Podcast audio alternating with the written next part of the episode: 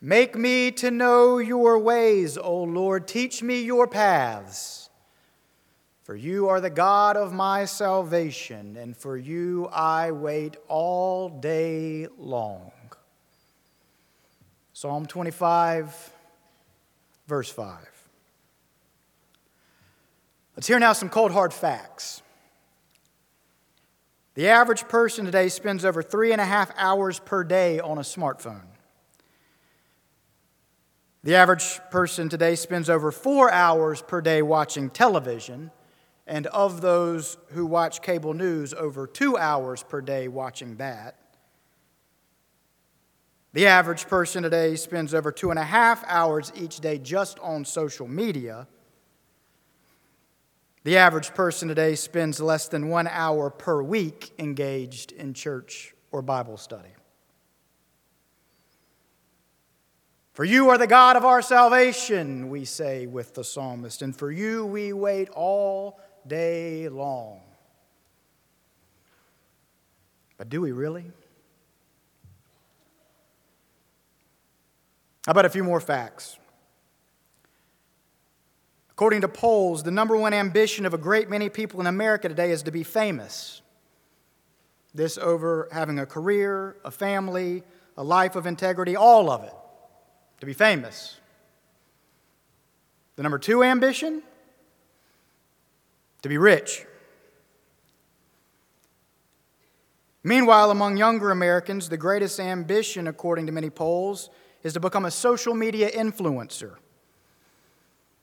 Fortunately, according to one such poll, only 41% of us who are over the age of 35 want to be social media influencers. Only 41% of us. Also popular as a life ambition these days, in other words, as a goal for life, to be physically fit, i.e., physically desirable. With a great many folks, according to polls, spending over an hour per day exercising. The average person today spends one hour per week or less volunteering in any capacity. Yes, you are the God of our salvation, we say with the psalmist, and on you we wait all day long. But again, I ask do we really?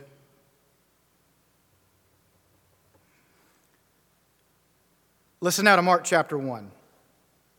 And Jesus was in the wilderness for 40 days, tempted by Satan, and he was with the wild beasts in the wilderness, tempted by the great tempter himself, there with wild beasts.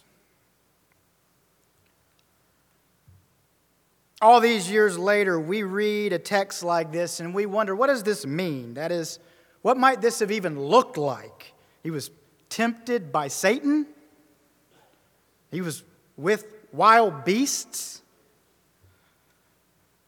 Well, thank heavens he withstood this onslaught, we think to ourselves, but thank God we don't have to undergo such trials and temptations as these. But don't we, though? Don't we indeed have to undergo trials and temptations just like these? Are we ourselves not tempted by the tempter every single day and constantly surrounded by wild beasts? Oh, sure, these things that tempt us may not look like wild beasts, but that's what they indeed are.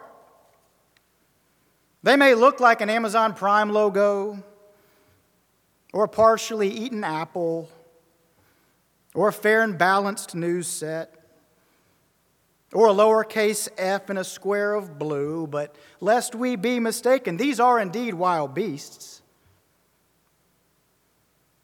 And they may likewise whisper sweet nothings to us of the glamour of fame, or of the comfort of wealth, or of the allure of being physically desirable, or any number of other such seductions. But be not mistaken, these are the voice of the tempter.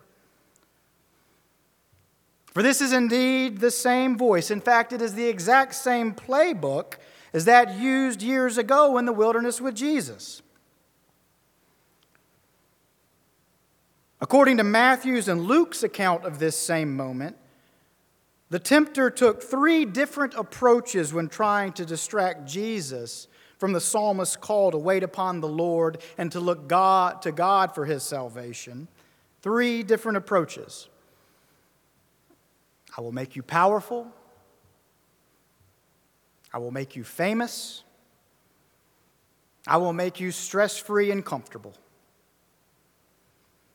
Oh, he puts it in different language than this, of course, but this is what he tells Jesus. Just check out Tommy Brown's great new book, The Ache for Meaning, which unpacks all of these temptations and which Tommy himself will be preaching on at our spring retreat. You can register online or by calling the church office. Yes, these same three promises. I will make you powerful. I will make you famous. I will make you stress free and comfortable. Who among us, I ask you, does not want to cozy up to wild beasts such as these?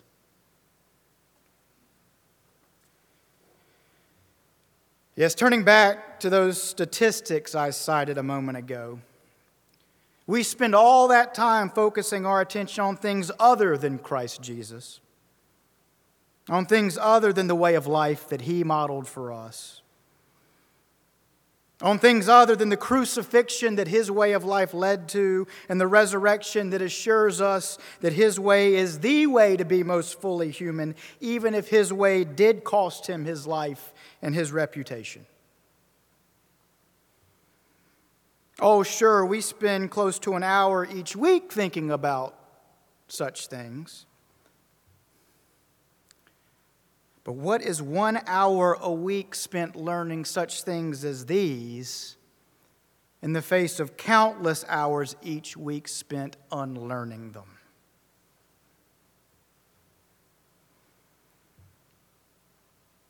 The late pastor Tim Keller, in his profound little book, Counterfeit Gods, the empty promises of money, sex, and power, and the only hope that matters, in that profound little book, Keller writes this, and I quote an idol is whatever you look at and say in your heart of hearts, if I have that, then I'll feel my life has meaning.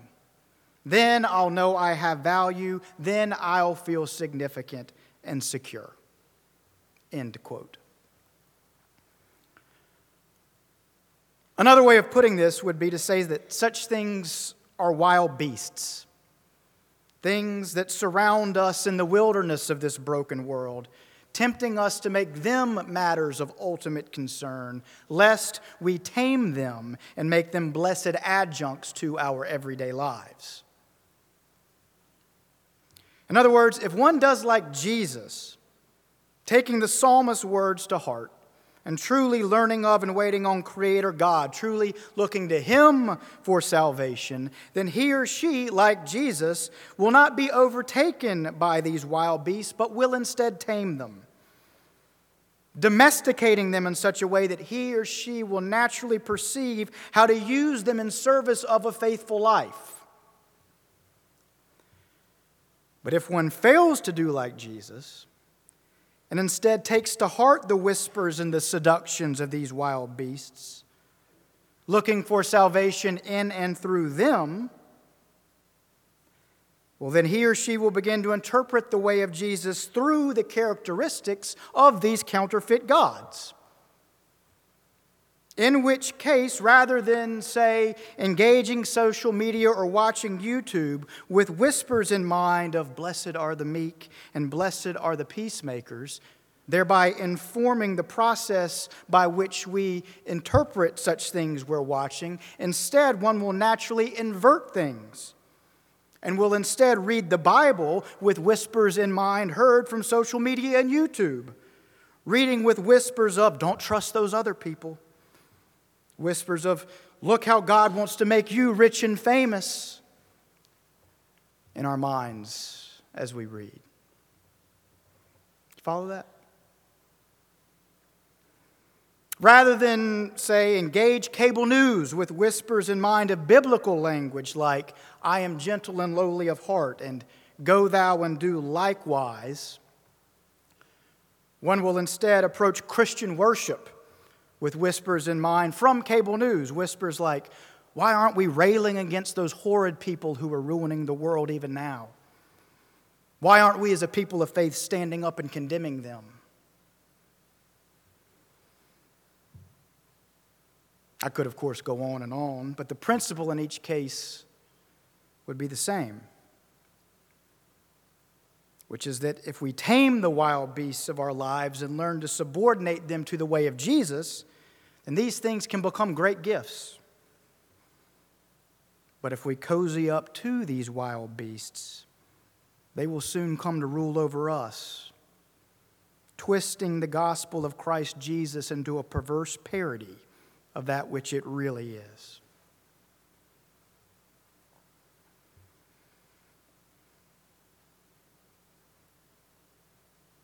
In recent years, books with titles such as these have become bestsellers An Age of Anger,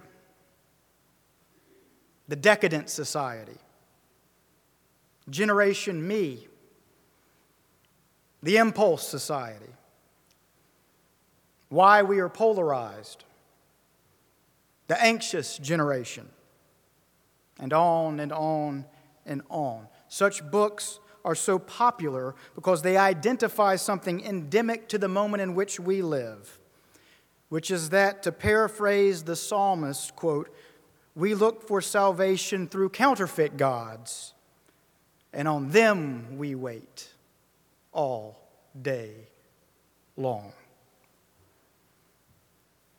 And as counterfeit gods, these are gods that will inevitably, in the end, turn on us and fail us.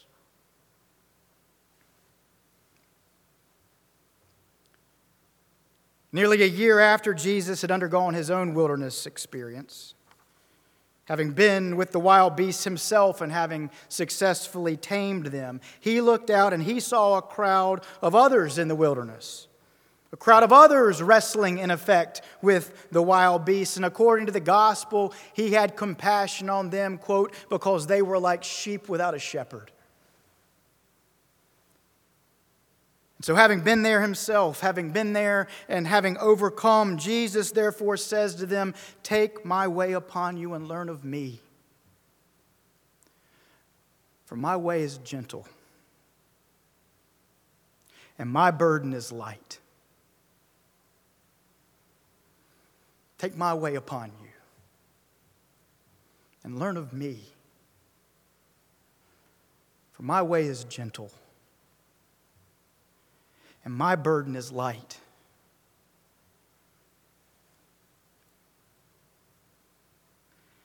Dear family, in the end, it doesn't come down to a question of whether we will or will not look for salvation in a God. Instead, it comes down to a question of which God will we look for salvation in? Will it be the God of Abraham, Isaac, and Jacob? The God who spun the world into being and who revealed himself most clearly in the person of Jesus of Nazareth? Or will it be one of any number of counterfeit gods? These gods that look so powerful and seductive at first glance, but who soon enough reveal themselves to be wild beasts. Dear family, our lives are spent in the wilderness. Such is the reality of living in a fallen, broken world. And the wild beasts will continue to surround us always. For such is the way of the tempter. Will we tame them? Or will we be taken over by them? Will we become more like Jesus? Or will we turn Jesus into something altogether beastly? The stats, I'm afraid, are not in our favor. But thankfully, the God of all creation is. So, here in this Lenten wilderness, let us look to Him for our salvation and let us wait for Him all day long. And all God's people said, Amen. And I'll be down.